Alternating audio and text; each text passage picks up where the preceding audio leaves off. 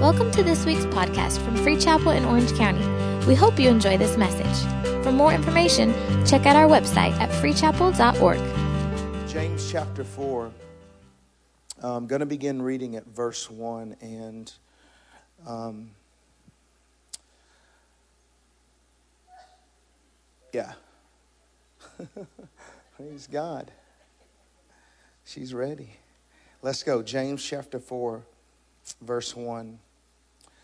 Where do wars and fight come from among you? Do they not come from among your desires for pleasure that war in your members? You lust and you do not have. You murder and covet and cannot obtain. You fight and war, yet you do not have because you do not ask. You ask and you do not receive because you ask amiss that you may spend it on your pleasures. In other words, you, you don't get it because you ask with the wrong motives. You ask for selfishness reason, for selfish reasons. Then verse 4 said, Adulterers and adulteresses, do you not know that friendship with the world is enmity with God or an enemy with God? Whoever therefore wants to be a friend of the world makes himself an enemy of God. Verse 5 Or do you think the scripture says in vain, the spirit who dwells in us yearns jealously, but he gives more grace. Therefore, he says, God resists the proud, but gives grace to the humble. Therefore, verse 7 submit to God, resist the devil, and he will flee from you. I'm going to stop right there and, um, and pick up in this particular text. Um, interesting text here that James has written. And one of the, have you ever just sometimes read through things and, and read a particular passage of scripture that just kind of messed you up and, and just kind of, you know, it's like, what in the world? And in this particular passage of scripture, that's what verse 5 does, well, not for me when I read it, and just the context in which it's written. Notice it said, or do you think the scripture says in vain? The Spirit, notice that's a capital S, which often represents the Holy Spirit, who dwells in us, yearns jealously. Now, what messed me up because I read it first in the King James Version, and it says this in King James. Listen to these words. Do you think that the scripture saith in vain, the Spirit that dwells in us lusteth to envy? Wait a minute, that's kind of rough and I'm to teach a little bit this morning. But but notice those those wording with with the Holy lust and envy, Holy Spirit. Seems that there's a contradiction in the, the, the gathering or the ordering of those words because Holy Spirit, lust, and envy. Seems that they shouldn't belong in the cat in the same category, but I want to just dig into that lust and envy. And notice that the New King James said yearns jealously. Because that word lust there, or lusteth, as King James would say, lusteth, lusteth with the TH on the end, is what King James says. But oftentimes when we hear that word, our minds automatically go to a negative connotation. But because in the, the definition, if you look it up, it means an intense desire, a craving, a longing for something, a deep passion for something. And, and true that in a negative sense, according to the scripture in the Bible, lust can be something that is negative. It can be a, a, a, longing or a passion for things that are of sin or evil things that will destroy or tear apart our lives. But at the same time, the very content of the word itself just means an intense desire, longing for something, and a craving. If you look back through the text here, beginning at verse 1, you'll see, if you read it in context, that there were different types of desires. Notice in verse 1 the desires that come, uh, uh, the, the desires for pleasure that war in your members. James speaks of several desires. All desires aren't bad desires, there are some good desires. But he speaks here about the desires that, we, that our flesh has or our carnal nature. nature. It talks about the worldly desires in this particular text. And it also also, the Bible talks about if you look down, the enemy, he has desires. Do you know that Satan has desires? He has a desire to steal, kill, and destroy our lives. Matter of fact, Jesus said, uh, Peter, Satan has desired to sift you as wheat, but I prayed for you that your faith faileth not. But then there's good desires. The Bible said this that delight thyself in the Lord, and he will give you the desires of your heart. The Bible said, whatsoever you pray, whatsoever you desire when you pray, ask the Lord and you shall give it. So all desires aren't bad desires, they're actually good desires. And why am I saying this? Because when you look at that term and you substitute the word lust for the word desire, you grasp a hold what the Holy Spirit is saying, especially in context. It's speaking about a strong desire that the Holy Spirit has for your life and my life. He said he desires or yearns jealously. Why? Because when you read it in context, he's saying that when it talks about worldliness, it talks about the carnal nature, it talks about the desire of the enemy. He's saying that all these things desire to distract you, desire to get you off track, desire to steal, kill, and destroy you. And then he looks at it, he said, The thing that bothers me, it messes with me when I see my people being pulled away by these different different things in life, but it's my desire. I have a desire that's greater than all those desires to help you to be everything that God has called you to be and accomplish in this lifetime. You see, you have to understand that's what I'm talking about this morning. I'm going to teach a little bit. I call, I'm calling it divine desire. There's a divine desire for your life.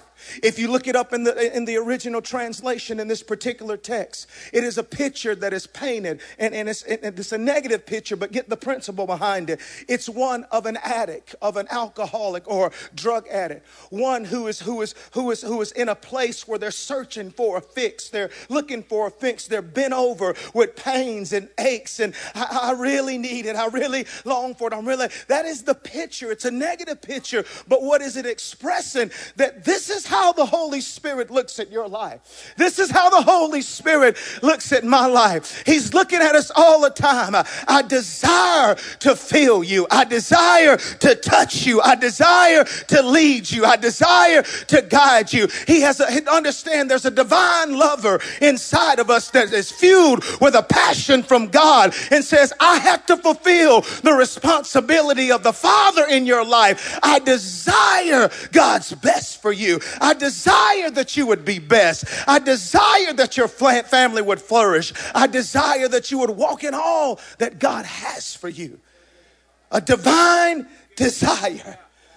Understand that the Holy Spirit desires you to be blessed more than you want to be blessed. He desires your family to be strong and stable more than you do. He has an intense longing to ensure that you be everything that God has called you to be. I wish I'd understood this a long time ago.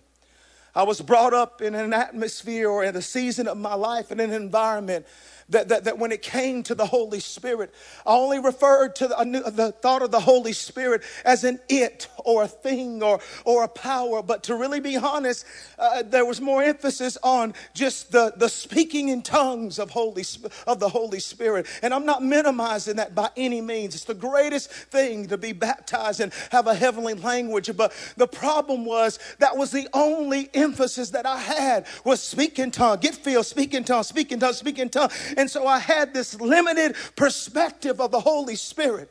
And the way I felt like, if I could explain it, was I was given a, a, a, loaded gun, of all things, a loaded gun full of bullets and ammunition, had the potential to do so much, but no one showed me how to aim it. No one showed me how to shoot it. No one showed me how to properly use it. So therefore I had this, this gun, this wealth of power and authority and possibility and potential, but had no idea on how to use it. One of the misconceptions, oftentimes, still today in the church, is we refer to the Holy Spirit as a it. The Holy Spirit is not a it. He is not a thing. He is not a that, but He is a person. He's a person. He's part coexistent, co-eternal with the, with God the Father and the whole Godhead. I wrote some things down. When you understand the Father is God for us. The Son is God with us. The Holy Spirit is God in us. We see his work from the beginning, the Bible teaches us. I looked it up and I did a little word search, but the Holy Spirit is mentioned 261 times in the New Testament. Jesus would always use personal pronouns when he spoke of the Holy Spirit. And he never refers to him as a it, but he always referred to him as a he. But what constitute personality? I wrote down. One of the three things that constitute is mind, will, and emotions or response. And what James gives us here is the mind, the will, and the emotion, or shall I say, the desire of the Holy Spirit. Can I teach you some things this morning about divine desires? I want you to take notes. I'm not running around this morning on any of that, hopefully not. But what I want you to understand if you're taking notes, number one of the desires of the Holy Spirit is that He wants to invade our lives. Think about warfare. Think about battle. When an army goes in to invade an opponent or an enemy, the whole goal is to go into that territory and conquer everything that is there.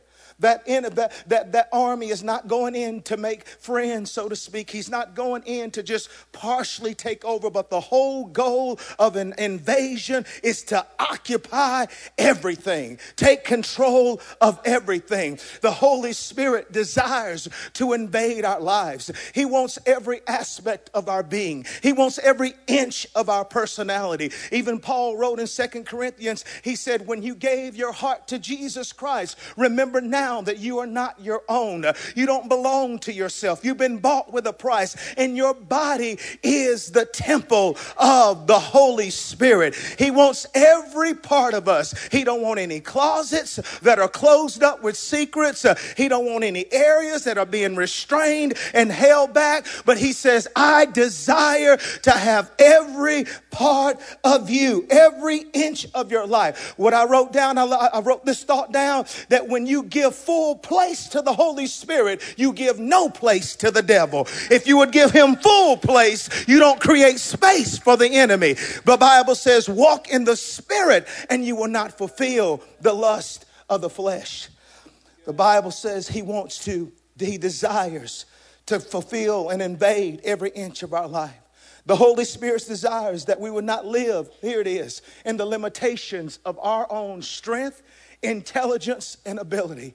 Oh God, do we need this? I need this. So many times, if we're not careful, especially if you, you, you, especially if you, if you're a professional, especially if you're good at something, especially if you're great, it's so easy to slide over and begin to operate in your own strength and operate in your own ability and operate in your own intelligence. But understand the Holy Spirit says, on your best day, with all of your education, on your best day, with all of your gifting and all of your talent, you are still operating in a level that is beneath what I can do in your life. Man, if you could succeed eh, on, on, on physical, on a physical level of certain amount of success, imagine what could happen if you would yield yourself totally to the Holy Spirit. That's why the Bible said it's not by might nor by power, but by my spirit, says the Lord. He wants to breathe on that gift and breathe on that ability and touch that talent and take it to places that you've never thought, dreamed, or imagined that you could go. He desires for us not to live in a diminished level of the anointing and live below the limitations of our own physical ability. It says this the Bible says this the Holy Spirit's desire is to help us in every area of our life. That word helper is also the word comforter. It's the word paraclete, the one that comes along beside us. I see this picture all the time. The Holy Spirit, I want you to know if you're born again and He's in your life, the Holy Spirit, He comes alongside of you. He's your partner at all times. But think about it how often do we go throughout life daily? How many meetings do we go in? How many situations are we faced in? How many circumstances and decisions that are for us that we have divine help but never acknowledge it? We're scratching our head. We're working our hands, staying up at late at night, toiling back on what am I going to do? What am I going to do? What am I going to do? What am I going to do? What am I going to do? How can I do this? How? That's the problem. You're saying, what am I going to do? What am I going to do? And you know what? divine desire is laying in the bed beside you saying, Will you ask me? Will you acknowledge me? Will you let me? Well, it, just ask me, please ask me. Don't go to sleep uh, in, in, in turmoil. Don't go to sleep with your chest all tight and anxiety. Will you just look over and ask me? I will help you. I will show you. I will lead you. How many times we've walked into meetings, uh, businessmen, and, and, and, and, and you didn't acknowledge the Holy Spirit? How many times that we've gone in, gone in to do different things, and, and it hits us all, whether in ministry, it doesn't matter what profession you're in dealing with situations, even in your marriage, dealing with your children. Sometimes it's just as simple as looking over the shoulder and say, Holy Spirit, what do you think? Holy Spirit, what are you saying? Holy Spirit, help me in this. You don't have to give a dissertation. You don't have to make an appointment. See, what that word comforter is also, watch this translate counselor, advocate, standby, helper and strengthener. See, I believe in counseling, I believe in all of that. But sometimes, let me just say this maybe, oh God, maybe we don't have to go through all that if we just take the moment and ask Him. Because the last time I checked, He's the wonderful counselor. Because even after you get all of your counseling and all your, you're still going to come have to come right back to the altar and say, God, now I need the power to do what they told me I need to do. Just cheap teaching. The Apostle Paul demonstrates this is so good in, in Romans chapter 7. You see the Apostle Paul, he's having this struggle. Notice, notice it 25 times, just like I said, ah, ah, ah. Every time I try to do right, I can't do right. Every time I go to say the right thing, I cannot do it. He's got this inner battle going on. But even the Apostle Paul is saying, ah, ah, ah, ah, ah, ah, ah, ah, 25 times in Romans chapter 7. But that's why I love the Word of God. That's why you got to read it, you know, in context, because you notice a transition from seven to chapter eight. He goes, watch this, from I, I, I, and then Romans chapter eight the Spirit, the Spirit, the Spirit, the Spirit. He learned to rely. All of this while I was dealing with myself. Next chapter over, he says, Now this is how I got victory over everything. And 25 times he said, I in chapter 7, 20 times in Romans 8, he said, The Spirit, the Spirit, the Spirit. He wants to invade our lives. Number two, the Holy Spirit wants to envelop us. What do you mean by that? I got a little illustration. I know it's going to cover it up. But a simple thought and envelop us. Basic concept of an envelope. Think about a contents. It has contents in here. I Did, actually, there's something in here. But when you think about an envelope, envelop us. An envelope it is, is designed to do several things. Number one, it holds its contents it covers it con- its contents and protect it. And the goal of this envelope to, is to ensure that it gets to its destination. The Bible says in Ephesians chapter 1, it says this Him you also trusted after you heard the word of truth, the gospel of your salvation. Watch this. In whom also believe you were sealed with the Holy Spirit of promise what he's saying is the sealed with the Holy Spirit of promise. Now, that's how we use. But during New Testament times, that what would happen was when they sent a package, maybe look like this, maybe not, maybe not as neat. But what they would do is they would have a package, but then they would take hot wax and they would seal the, the, the, the, the, the, the opening of the package with that hot wax. And once the hot wax, then the sender would take their signet or insignia and press into that hot wax. Now, why would they do that? Now, understand that when this thing, I want to say this, and I'm preaching, I want to. When it got to the to the post office, they would look at that package, and when they saw that wax, uh oh, and they saw that seal, they said, okay, number one, whoever sent this is very rich and very wealthy. Number two, if they saw that seal, it means that everything inside this package has been examined, has been thoroughly looked through. It is complete, it is impeccable, it is all intact. And also, when they would see it, they said, okay, if it's got a seal, it's got an insignia on it. What we have to do is do everything within our possible ability to make sure that this thing is not damaged in any form or fashion and that it gets to where the sender is sending it to. Now I'll preach a little bit.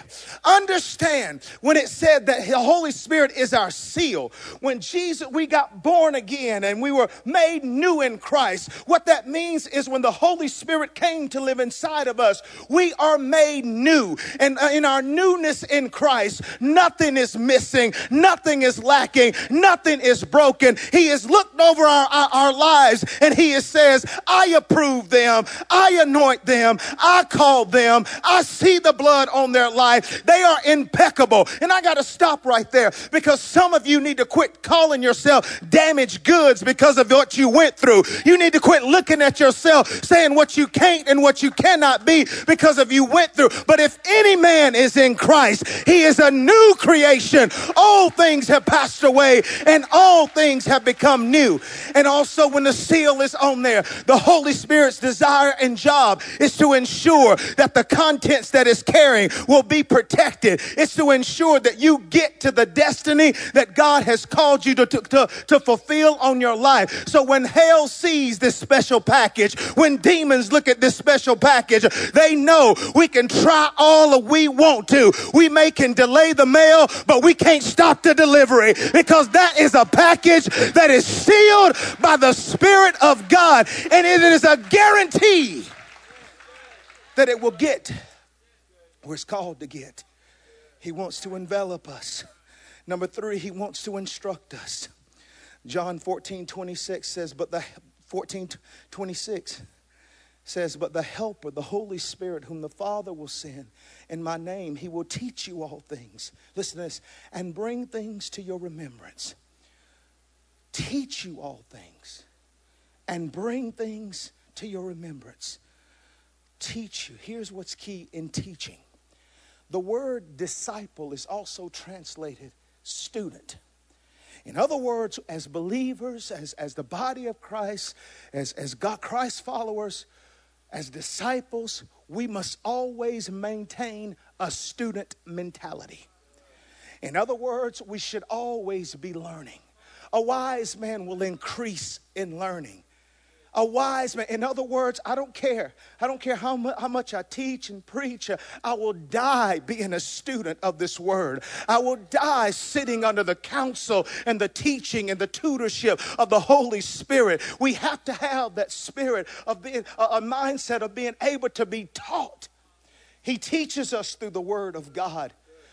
He teaches us through the Word of God. That's why you have to get into the Word of God. The Holy Spirit is even the author. The Bible said men wrote as they were moved by the Holy Spirit. This scripture was God breathed or God inspired by the Holy Spirit. He's the very author. And if anybody can teach you about the Word, He can teach you about the Word. But He can't teach you, watch this, if you don't get in it. Notice what He said He will teach you and bring all things to remembrance.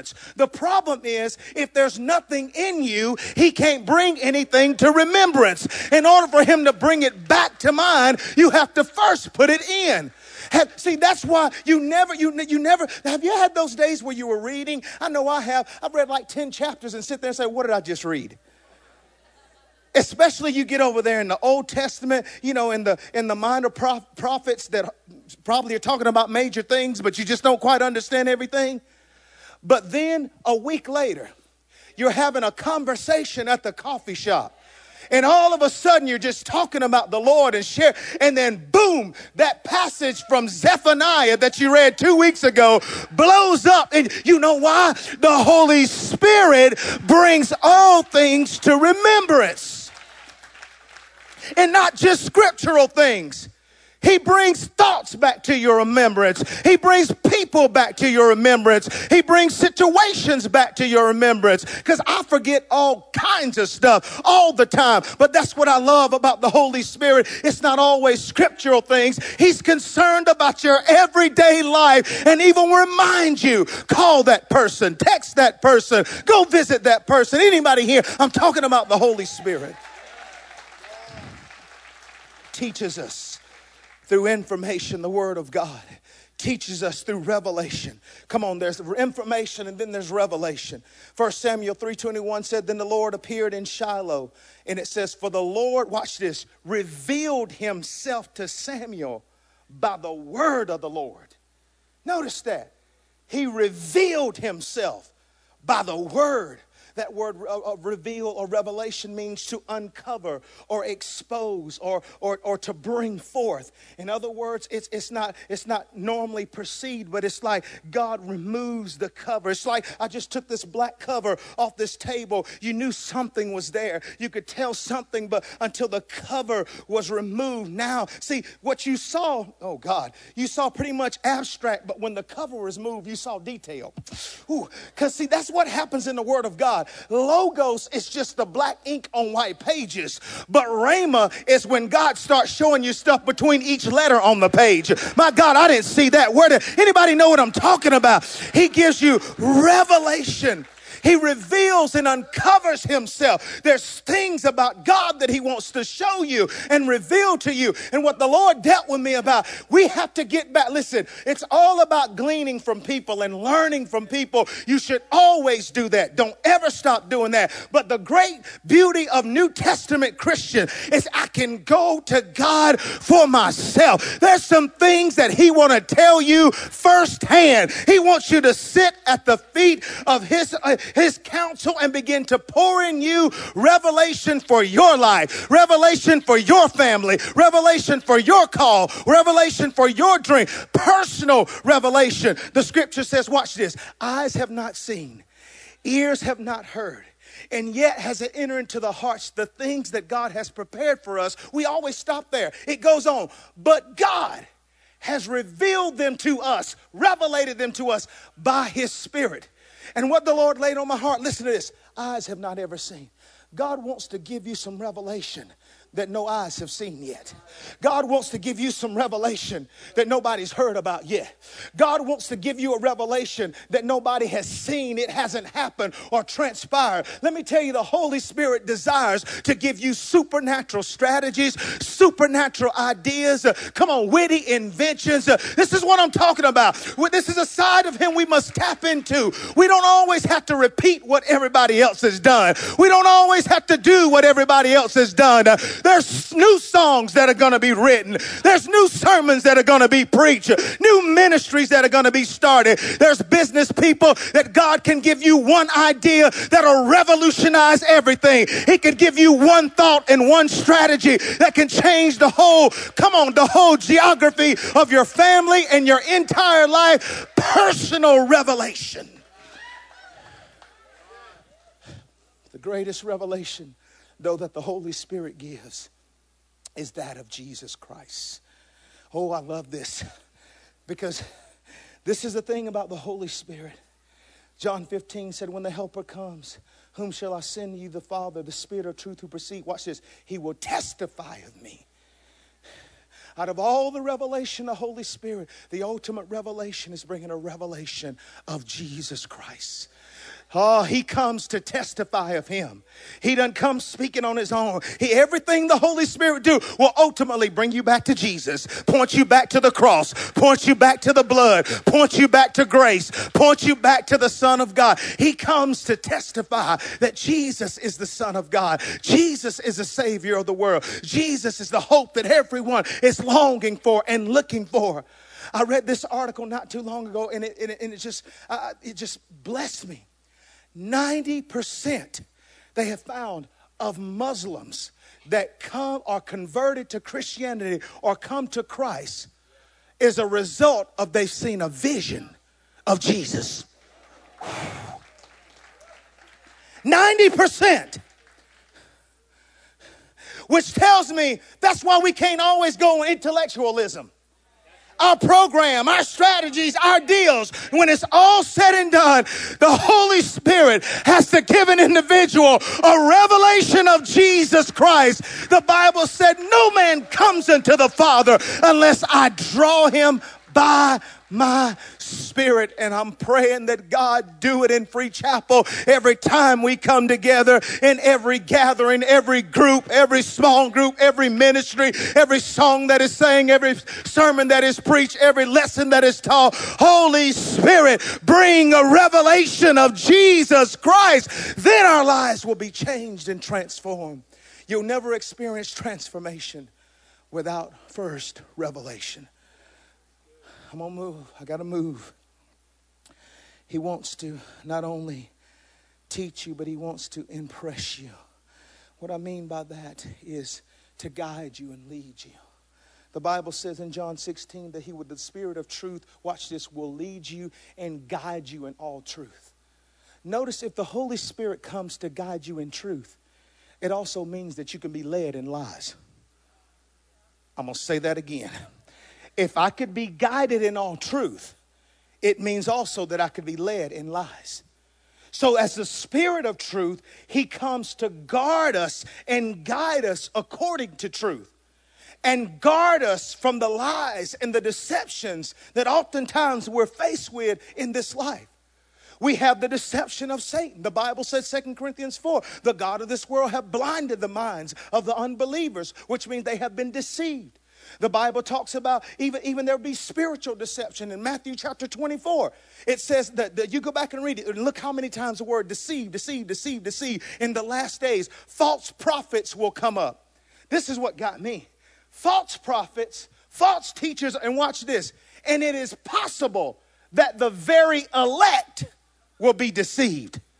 In other words, the Holy Spirit desires to give me discernment, which is spiritual reality of a situation or a person that cannot be perceived with natural eyes, but has to be known by the Spirit that is within me. Because my grandmother used to say, everything that shines is not always gold. I mean, she can look like Halle Berry, but really it's the bride of Chucky. I'm just saying. And I don't care if she can quote scripture, and I don't care if she can sing good, and I don't care if she carries a big Bible and got high heels and four degrees from seminary. But the thing is, you better have a spiritual reality of what you're dealing with. And we're living in a time where everybody's a Christian, everybody's spirit. And here's the thing with saints. I'm just teaching. Here's the things with saints. The enemy knows for saints, he's got to spiritualize it. Just enough spiritual twists to get you. I got to make it spiritual. I got to pay because they see you got somebody that's pretty sold out. They're not going to fall into drugs and alcohol. But but but boy, if uh, the enemy say, but if I can just get a little spiritual twist in there, I'm gonna make it just enough spiritual that, that, that I can bait them and pull them away, get them in left field, way out there thinking crazy, listening crazy. No no no no no. You have to pull yourself in and say, Holy Spirit. You know what that is? He guards us even from the, our own self deception. And one of the greatest ways, I'm just teaching, that we can be self deceived is by your feelings and your emotions. Led by my feelings, led by my emotions. And then here's how we spiritualize it. Well, I'm just going to go with what's in my heart. But really, what we're saying, I'm just going to do what I want to do. You know, you know, God knows my heart. Well, can I give you some scripture? Jeremiah 17 9 says this The heart is deceitful above all things. Sometimes your little heart is off because if there's bitterness in your heart, resentment in your heart, anger in your heart, hurt in your heart, then your filter is tainted. So I can't even depend on that. Oh, God, you don't want to hear teaching this morning. That's what happened. Watch this to Isaac. He went on a feeling and he neglected the voice. When he came to bless his son, little Jacob came in there with hair like his brother Esau covered on his arm, and his mama helped him do it. Whole family was tricking, but anyway. Isaac said, listen to what he said. He said, You feel like Esau. No, you feel like Esau, but you sound like Jacob. But the Bible said because he went on what he felt, he blessed him. So he neglected the voice at the expense of the feeling. And how many of us are making decisions and choices out of our feeling? It feels good. It feel, it feel, it feel. I'm here to tell you the Holy Spirit desires to speak you. Don't let the feelings override the voice. Don't let the feelings override Him prompting you, Him convicting you, Him stirring your heart. Mary at the tomb. Mary at the tomb, she came in, she had a breakdown. She was like, Where is Jesus? Oh my God, I was here the day they crucified him. I came, but now it's rolled away. Who took his body? She turned around. There was one that stood that looked like a gardener. And then she was like, Have you seen him? They took my Jesus. They took my Lord. I don't know what we're going to do. She's freaking out because she's looking at her circumstance. Her feelings have got her all over the place. And the Bible said she did not even know that it was Jesus sitting there standing there. But watch this. And the Bible said, Jesus said, Mary. Watch this. And when she heard the voice, she turned around and said, Rabboni, that's my master. What am I trying to tell you? Sometimes things are going to look crazy. Sometimes it look like stuff is dead and gone. Your emotions and feelings are going to be all over the place, even to the point where it can skew your natural view. But if you will say, Lord, I don't care about circumstances, what's going I choose to wait upon the Lord. I choose to stand still until I hear your voice speak.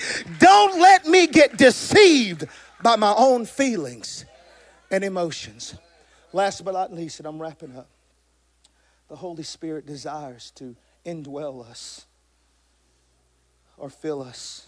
Acts 1 8 says, I will give you power. I will be, will be baptized with the Holy Spirit. And I will give you power to become witnesses unto me. I got these gloves up here, the best way I could think of demonstrating that. Because you see this glove? A lot of potential, made for a purpose, created to do certain things. But how many know as long as that glove lays there, the power or the success and its ability to be effective in life is all determined if it's indwelt by a hand. But long as there is no indwelling of a hand, it's there. Potential is there. Purpose is there. Destiny is there. Call is there. You've been called to carry out a certain task. Different gloves for different degrees or different opportunities or different businesses or different visions or different missions or different calls or different but but but but they're just gloves.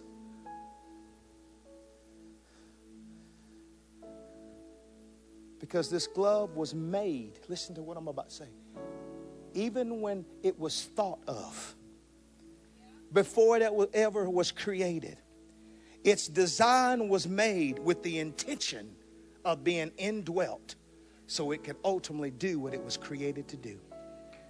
You see, Adam, when God formed him from the dust of the ground, he was just a glove. He had a form, he had a makeup. But it was only until God into his nostrils the breath of life and he became a living soul. And then he was able to go out and till the garden and work in the garden. In other words, then he was go, able to go out and impact the earth. But until he was indwelt, he just had a form. What God is saying is, we're the gloves. The Holy Spirit is the hand that desires to indwell every one of us because he's looking for gloves to reach out and touch a dying and hurting world. He's looking for gloves on college campuses. He's looking for gloves in the music industry.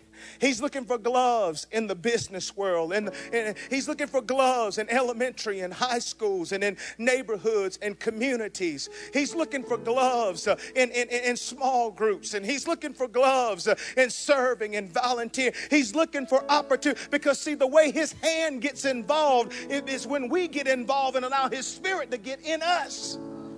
We are his hands that reach out and touch. He fills us so we can lay hands on the sick and see them recover.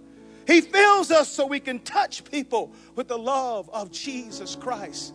And in this room, there's all types of gloves that are represented and understand whatever your occupation is, whatever your sphere of influence is, it's not just about you making money and having a position. It's about you being a glove for the Holy Spirit in that environment and being used and empowered to be a witness for the kingdom of God. He desires to indwell us. And so today, my heart, I've just been stirred. That we have to take advantage of what the Holy Spirit desires to do in our life. There's so much more, and there's nobody anyway I can exalt the scriptures. But my question to you how have you responded to his desires? Are you maximizing? Are you taking advantage of every opportunity for devotion and fellowship with the Holy Spirit? Have you just limited him to just a it or a phenomenon or just a, a warm, fuzzy feeling in a service? but not realizing that He's the paraclete. He's with you on the 405. He's with you at work. He's with you in your home. He's with you on your college campus. He's with you on your job. He's with you every day. And all He's saying that I desire more of you. I desire to help you in so many ways. If you'll acknowledge me, he said, Because my job is to take what is His, Christ, and give unto you. That you can be everything that I've called you to be in this life. Stand to your feet this morning. Just throw up your hands for a moment. Thank you for listening to this week's podcast. We hope you were blessed.